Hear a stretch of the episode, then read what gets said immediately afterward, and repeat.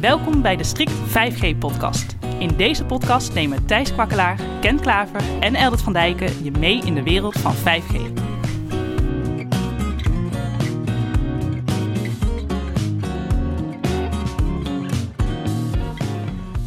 Dit is de Strict 5G-podcast. Ik ben Thijs.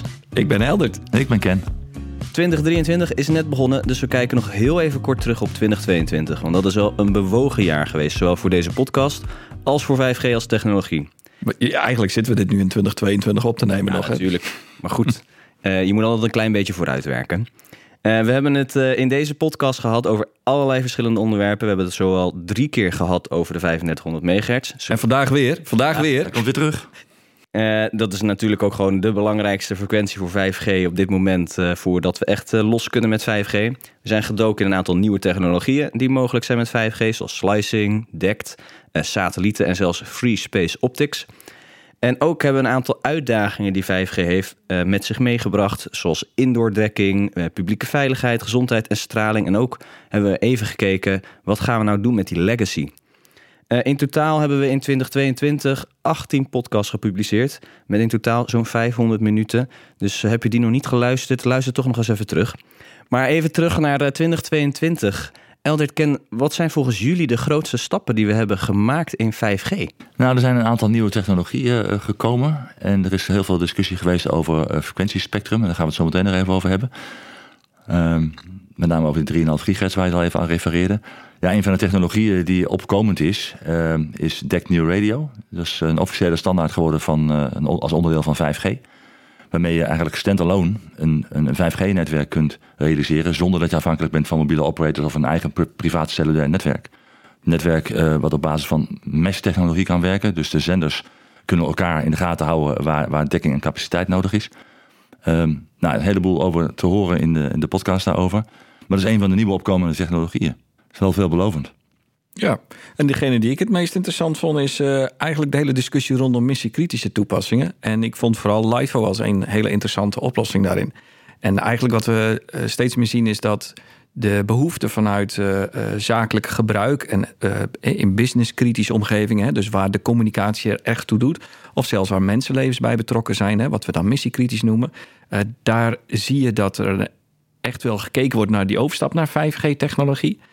Aan de andere kant zien we daar een hoop dingen toch nog net niet helemaal klaar in de standaard.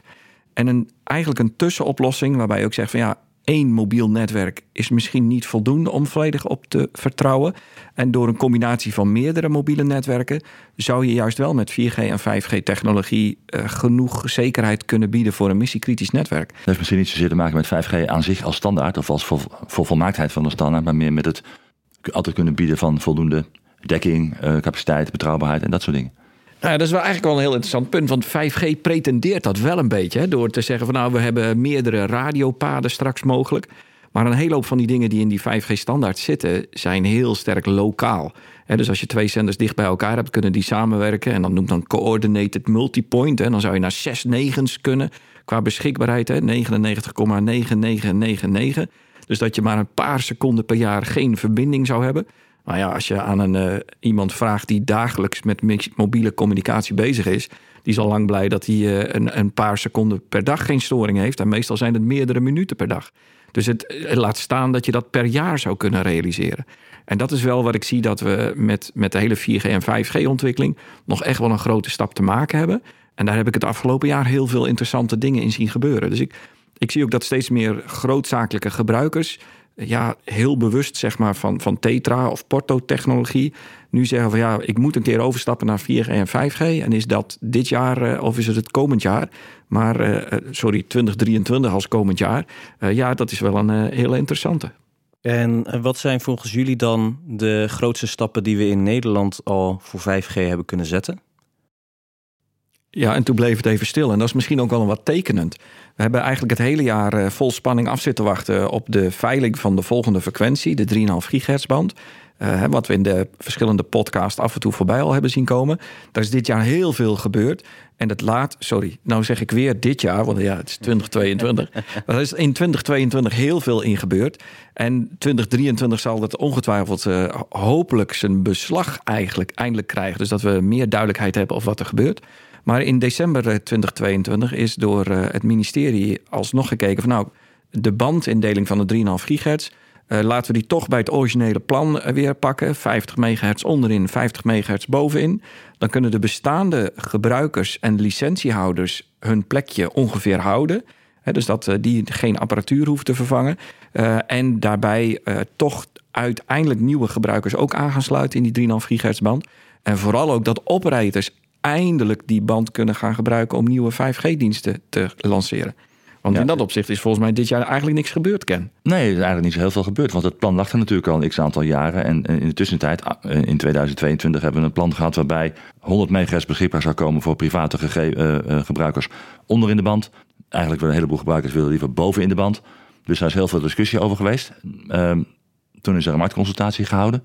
Of een, uh, een internetconsultatie. Uiteindelijk is, hebben ze daar nog meer tijd voor gevraagd. En in december, wat je zegt, toch weer besloten om terug te gaan naar het oude plan. Ja, het is een beetje, ja, het is hoe je het ziet. Hè. Fijn dat we nu los kunnen, zal ik maar zeggen, als het inderdaad bekrachtigd wordt. Maar het is wel een beetje vlees nog vis.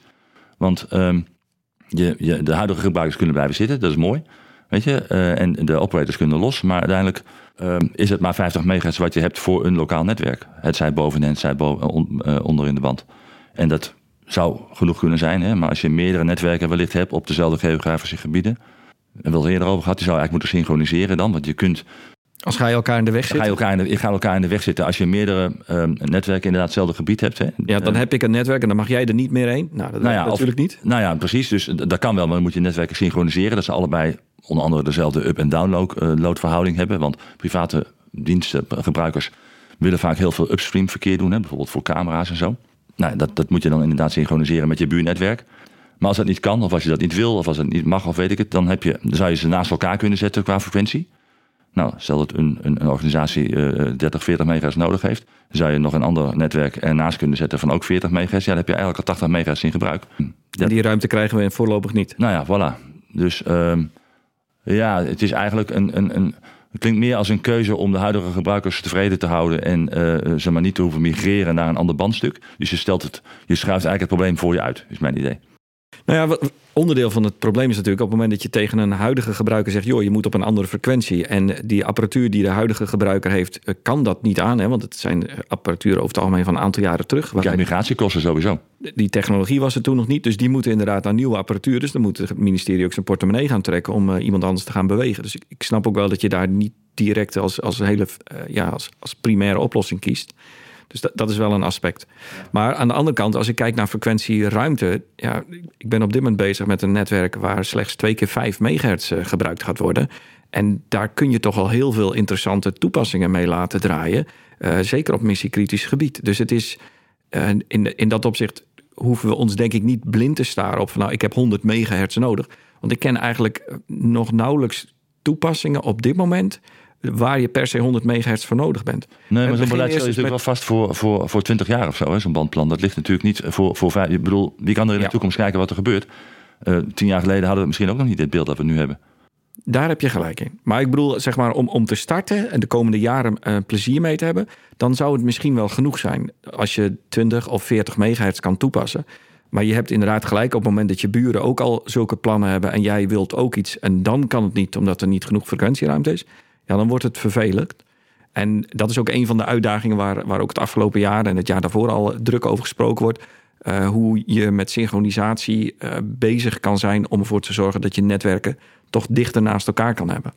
En jij noemde dus net al dat je de up- en de downlink verhouding wat wil uh, veranderen. En nu gaan we wel redelijk diep technisch neuzelen. Maar uh, wat ik al begreep, in de 3,5 gigahertz band zal iedereen zich aan dezelfde regels moeten houden. Dus dezelfde regels als alle operators zullen ook voor de private netwerken gelden in de up- en downlink verhouding. Dus daarin optimaliseren, als je veel camera's op het netwerk wil aansluiten, is vooralsnog niet in die band mogelijk. Ook niet als je een stuk guardband ertussen zet, waardoor je elkaar niet kan storen? Ik begreep dat dat vooralsnog niet gaat. Nou, dan dus moeten we ons in de komende periode maar eens even in gaan verdiepen. Ja, wat daar wel in zou kunnen, als je de band net daarboven gaat. Dus eh, boven de 3,5 gigahertz band, dat is van 3,8 naar 4,2 gigahertz. Daar wordt volop gekeken en hoe je dat wel zou kunnen gaan doen.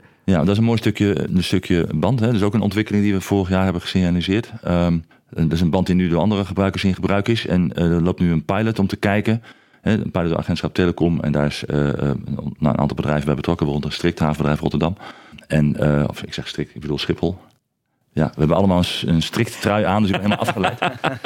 um, om te kijken of we een stuk spectrum kunnen delen met meerdere gebruikers. Dat is een, een pilot dat heet Dynamic Spectrum Management and Sharing. Ja, die moet nog formeel starten. Er wordt nu gekeken welke use case kunnen we daar het beste voor inzetten. Maar als dat inderdaad zou gaan werken, dan heb je een stukje wat aansluitend is aan het bovenste bandstuk, wat dan zou komen, beschikbaar komen in de 3,5 gigahertz band. Ja. Dan kan je misschien al wat meer doen als het aansluitend gebruikt kan worden. Um, en dan is het niet zo moeilijk om 100 megahertz te vinden als nou ja, het goed is. Maar dat levert wel weer andere aspecten aan. Hè. Die hebben we een van de eerste podcasts volgens mij hebben die geadresseerd. Uh, want dat stukje 3,8 tot 4,2 gigahertz, wat hebben we het dan over? Dat uh, zit net aan, of dat zit al een beetje in de band waarin die hoogtemeters van die vliegtuigen werken. Oh, jakkes. En dan gaan we terug naar uh, de allereerste podcast van 2022. Ja. Ja, een jaar geleden, toen hadden we het er al over. Uh, dat is een, een, grote rel geweest in Amerika en dat was een beetje gesust. Uh, want die hoogtemeters van vliegtuigen die werken in dezelfde frequentieband. Hè? Zo'n beetje die, die, die 4,2 gigahertz band. En dat was in Amerika al onderdeel van de 5G-band. En, en Juist. Of, of, bijna. En daar was het idee van. Operators nou, wilden live in de frequentieband. En toen bleek allerlei interferentie te zijn. Althans, die, die hoogtemeters werden daardoor beïnvloed. Waardoor ze geen nauwkeurige hoogte meer konden bepalen. Nou, dat is een, een hele toestand geweest met, met, met veiligheidszones rondom luchthavens. waarbij die sites niet in gebruik mochten worden genomen en dergelijke. Nou, uiteindelijk zijn al die hoogtemeters gecertificeerd of nagekeken. En een groot aantal was toch goed bevonden. Uh, maar een aantal ook niet, die moesten worden vervangen. Um, en dat waren dan vooral de oudere, wat oudere ontvangers die heel breedbandig ontvingen. Dus ook 5G-signalen heel makkelijk oppikten. Ja, maar goed, ook daar niks mee hoefde te doen. Nee, maar goed, ook in, in, in Frankrijk is dan steeds die uh, exclusiezone is in gebruik. En een aantal andere landen ook. Oké. Nu gaan wij in Nederland gewoon vrolijk piloten. Nou, maar goed, dit aspect hè, met die vliegtuigen ja, ja, ja. onderdeel uit. te gaan dus met, En dan piloten vooral op Schiphol. Dat is dan helemaal briljant. Exact, nou ja, dus dan, dan weten we dat maar. Hè. Dus je gaat natuurlijk niet je gaat eerst, testen doen om te kijken wat, wat, wat betekent dit precies voordat je het operationeel gaat zetten. Maar het zijn wel uh, serieuze uh, aspecten, zal ik maar zeggen. Ja, als ik het dus zo hoor, voor uh, 2022 was het vooral een kwestie van het beleid en de voorbereidingen zodat we uh, in dit jaar 2023 eigenlijk echt wat op poten kunnen gaan zetten in Nederland. Dat hoop ik wel, want dat is natuurlijk iets wat de, in ieder geval de ontwikkelingen voor heel veel organisaties uh, heel lang heeft tegengegaan. Op het moment dat je geen duidelijkheid hebt over welke frequentieband je kan gaan gebruiken, kun je ook geen uh, apparatuur kopen. Ik bedoel, een groot bedrijf heeft ook een tender gestart in 2022 om nieuwe apparatuur te kopen. En vervolgens heeft hij die tender weer stopgezet. Vanwege het feit dat er te veel onduidelijkheid was over op welke frequentieband je nou uiteindelijk aan de slag mocht. En zolang dat niet duidelijk is, kun je ook geen apparatuur kopen. En, dat, en, dus ook een nieuw project starten heeft ja, op heel veel plekken zijn, staat dat allemaal on hold volgens mij. En juist als je duidelijkheid schept, dan kun je daar in ieder geval naartoe werken. En als zelfs maar pas aan het eind van 2023 die frequentie beschikbaar komt, ja, bij heel veel grote organisaties kun je in ieder geval dan nu starten met het project. Uh, en, en ervoor zorgen dat je straks, zeg maar, tegen het eind van het jaar uh, echt iets hebt draaien. En want dus je hebt met levertijd van apparatuur te maken, je hebt met de architectuur van je oplossing te maken, je hebt met testen van, van nieuwe applicaties te maken. Dus je, je bent zo een half jaar zoet. Dus het is echt wel het moment, zeg maar nu, begin 2023, om te kijken van nou, wat, wat kunnen we ermee? Dus ik, ik hoop echt dat we dat frequentieplan uh, duidelijk wordt, uh, als in dat het wordt goedgekeurd en, en dat dat ook het uitgangspunt is waarvan je kan starten, ja. dan geeft wel in ieder geval eindelijk perspectief aan de ontwikkelingen. Maar zou je niet uh, nu al bijvoorbeeld de apparatuur kunnen kopen voor 3500 megahertz, ondanks dat je nog niet precies weet welk stukje van het spectrum je mag gebruiken, zowel als private als operator, gebruiker? Want ja, het lijkt mij niet meer dan een soort setting dat je zegt, nou, ik mag uh, dit deel van het spectrum gebruiken. Ja, je kan die spullen wel kopen. Het hangt een beetje van de fabrikant af. Er zijn fabrikanten die uh, maar een deel van die band aan kunnen in hun apparatuur. Maar andere fabrikanten kunnen al wel breder. Hè? Maar is dus dat, ook dat is een beetje moeilijk. Ja, dat is, dat is dat. Maar je zit natuurlijk ook met dat als je een, een systeem wil gaan plaatsen, dus een masje plaatsen of een antennetje plaatsen, dan moet je daar vergunningen voor hebben. En dan moet je alweer dingen gaan in, of aanvragen bij agentschap Telecom. En dan hebben we het al gelijk weer over frequenties. Dus het hangt allemaal met elkaar samen. Maar goed, er is nu wel een perspectief. En, en dat is mooi, hè? dat zeg je terecht, uh, Elders, zo, zo, zie ik het ook. Uh, want ik, ik ken bedrijven die gewoon hun investeringen hebben uitgesteld uh, in, in 5G-achtige technologie, omdat ze nog niet weten waar het allemaal naartoe gaat. Het heeft natuurlijk al zo lang gesudderd in die band. Ja. En nu hebben we eindelijk duidelijkheid. Hè? En misschien niet naar ieders tevredenheid, maar we kunnen wel vooruit. En wat staat er nog meer voor ons in petto eh, voor 5G in 2023? Nou, ik denk dat het heel interessant is om een komende podcast het eens te hebben over uh, indoor gebruik van die 3,5 gigahertz band. Dus wat betekent dat als je met 5G in een ziekenhuis of in een uh, kantoorpand of in een fabriekshal uh, of een logistiek centrum daarmee aan de slag wil? Het lijkt me interessant om daar nog eens met elkaar over te bomen. Want ik, ik, ik heb daar af en toe nog wel zorgen over of dat wel heel makkelijk kan gaan. Je hebt er veel vragen over. Dat sowieso, ja. Dus dat, die wil ik uh, graag noteren. En een andere, uh, ja, wat we er naar uitkijken, is binnenkort de Mobile World Congress. Opnieuw in, in Barcelona. Vorig jaar uh, was het maar een half bakken evenement, zeg ik. nou, dat was meer omdat ik er niet bij Nee, omdat die beurs was toen nog flink kleiner. En dat hing toen allemaal net van, gaat het wel of niet door? Hè? Dus dat, ja, ik moest dat rond de kerst besluiten. En, en toen ging dat gewoon niet. En nu, komend jaar, zijn de perspectieven in ieder geval heel positief. De beurs zelf is ook bijna weer net zo groot volgens mij als de voorgaande periodes voor corona. En ik ben wel heel benieuwd wat daar te zien is. Alhoewel we ook wel een beetje, zeg maar, de nieuwigheid van 5G is er wel af. En het wordt nu vooral interessant om naar toepassingen te kijken. Dus ik hoop dat vooral in Barcelona te vinden. Ja, en het, ja, ik, ik, ik, hoop naar de Critical Communications World te gaan in, fin, in Finland, in Helsinki. Wanneer is die? Die is in mei, als ik me niet vergis. Kijk. Halverwege. Oh, dan is de sneeuw eigenlijk gesmolten in uh, Finland? Dan kunnen we met een gerust hart eh, die kant op vliegen... als die hoogtemeters nog blijven werken ook en zo. um, nee, maar dat is de beurs waar traditiegetrouw eigenlijk alle bekende... Um, nou ja, fabrikanten en leveranciers van missiekritische apparatuur hun, uh, hun spulletjes etaleren. En waar ook allerlei uh, workshops zijn en, en exposities en, en verhalen worden verteld door gebruikers en door organisaties die in die wereld werkzaam zijn over hun ervaring met de, nou, bijvoorbeeld in, FirstNet in Amerika en ISN in, in Engeland. Hè. Dat zijn de public safety netwerken die met 4G-technologie werken en push-to-talk en andere apps. Ja, die, die houden daar ook lezingen en zo. Dat is altijd heel uh, leerzaam om de actuele status te horen. Ja, want ik denk dat dat ook een hele interessante ontwikkeling in Nederland is uh, het komend jaar. Hè. Het NOVA-project, daar hebben we ooit al eens een klein beetje over gesproken. Dus de, waar gekeken wordt hoe aan het C2000-netwerk een opvolger gegeven kan worden ja, die zitten ook volop te kijken van nou, wat, wat gaan we nu uh, doen en hoe kunnen we die stap maken? Volgens mij is voor de hele industrie is, is ondertussen wel duidelijk van nou, uh, Tetra-technologie en portofoontechnologie. Op heel veel plekken zul je een keer de overstap maken naar 4G of 5G. Ja. En, en het moment van die overstap, daar, uh, ja, dat, dat is voor elk systeem net iets anders. Kijk, de technologie is nog gewoon oké, okay, Tetra. Voor, voor spraak is er, zeg ik maar even, niks beters voor missiekritisch gebruik. Oh. Het is, nou ja, want bewezen technologie uh, draait al twintig jaar. En, het is eigenlijk, er wordt niet meer in geïnvesteerd in de zin dat er nieuwe onderdelen van de standaard uitkomen. Maar um, het is gewoon een, een super technologie met een heel ecosysteem aan apparatuur. Hele rigidized randapparatuur die weliswaar heel simpel is, maar het toch altijd doet. En nou, zo'nzelfde opvolger zoeken we natuurlijk in, in 5G. Daar hebben we het al een aantal keren over gehad. Nou, de, de, de groot licht aan de horizon, hè, want allerlei push-to-torque oplossingen en redundancy oplossingen voor hoge beschikbaarheid komen nu langzamerhand beschikbaar. Dus dat is, dat is mooi. Nou, die willen natuurlijk graag, graag zien en horen. Maar goed, Tetra is er nog, maar je hoort natuurlijk veel wensen om toch nou, met apps te gaan werken en met een uh, uh, nou, meer taakgestuurde dingen, veel informatie te delen tussen collega's. Uh, geografische info te delen. Nou, noem maar op allerlei dingen waar we het al eerder over hebben gehad. Hè? Precies, het zit dus ook niet in nee. dat Tetra slecht is geworden. Het is, exact. er komt meer bij. De, ja, wensen allemaal, ja. Precies, want gebruikers zijn natuurlijk hun eigen smartphone gewend.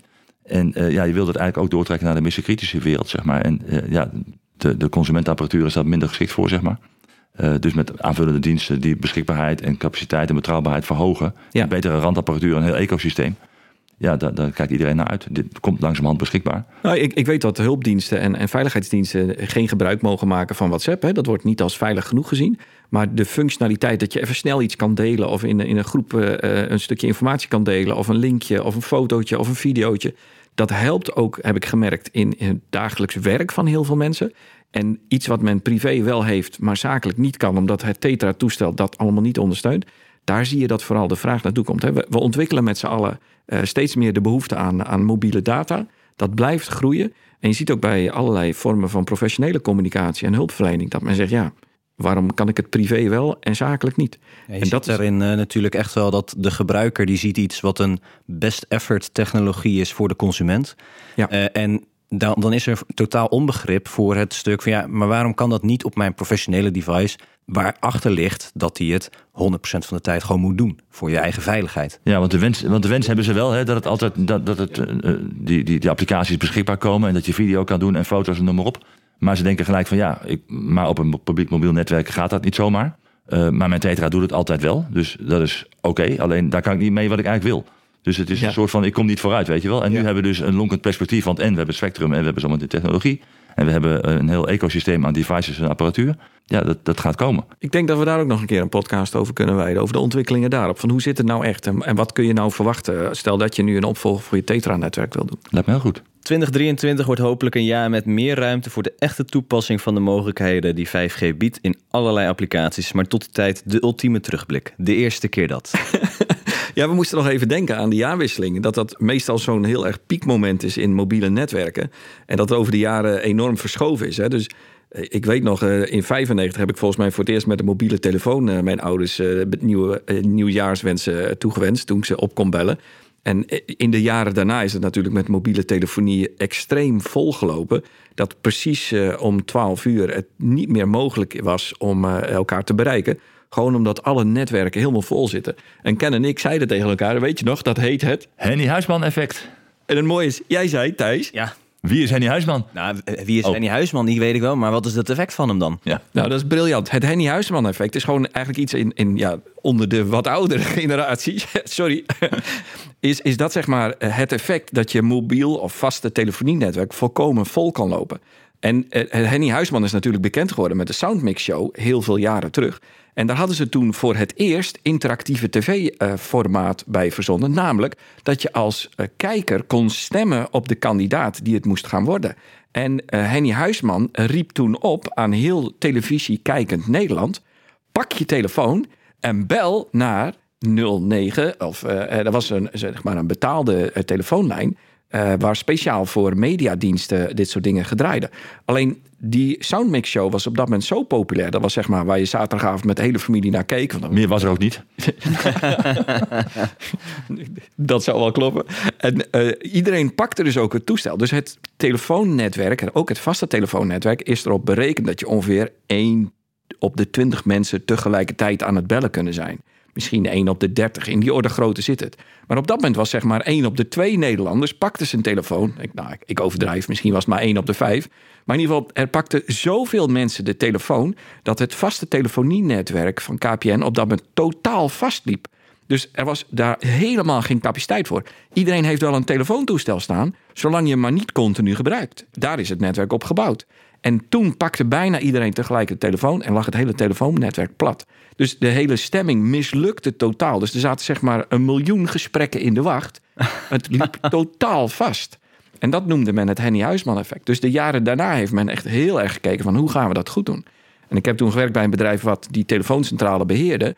Als daar een storing op was met die betaallijnen, dat was zeg maar de hoogste prioriteit. Want ik heb de bedragen niet helemaal scherp hoor. Maar dat ding verdiende ongeveer 100.000 gulden toen de tijd per minuut. Per minuut zo ongeveer hadden ze het over. Dus dat wil zeggen dat als dat ding een uurtje eruit lag, nou dat kostte dus KPN miljoenen.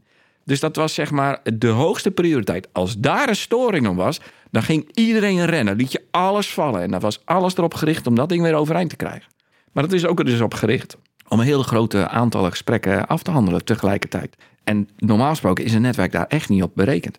Dus daarom is ook waarschijnlijk met deze eh oud en nieuw eh, periode voor heel veel mensen. De WhatsAppjes komen meestal van tevoren binnen. Gelukkig gaan heel veel WhatsApp-verkeer via het wifi-netwerk. Maar het is denk ik voor de WhatsApp-servers eh, het grootste piek- en stressmoment. En ook de mobiele netwerken. eh, ik heb nog niet eh, alle cijfers binnen, maar KPN heeft traditioneel, laat ze ook zien wat, hoeveel data ze ook weer met oud en nieuw over het mobiele netwerk hebben verstuurd. En meestal is dat iets van 40 pro- of tot 50 procent groei ten opzichte van vorig jaar. Dus het is, eh, ook daar zie je nog steeds die groei van het verkeer. En voor mij is dat ook een hele belangrijke reden waarom we 5G echt keihard nodig zijn. Omdat de capaciteit van 4G eindig is. En, dat, dat, en die piekmomenten die zitten heel vaak dus met de jaarwisseling. Dankjewel. Gelukkig zitten we, als het goed is, nog in de eerste week van januari eh, dat je deze podcast luistert. En kunnen we elkaar nog de beste wensen toewensen. Ja, we wensen al onze luisteraars een succesvol en eh, gezond 2023. En dat we met elkaar eh, steeds meer van de 5G-technologie mogen zien en ervan mogen leren. Dit was de Strict 5G-podcast met Eldert, Ken en Thijs. Abonneer je op de podcast, zodat je direct weet wanneer er weer een nieuwe aflevering is. En laat ons ook vooral weten wat je ervan vond.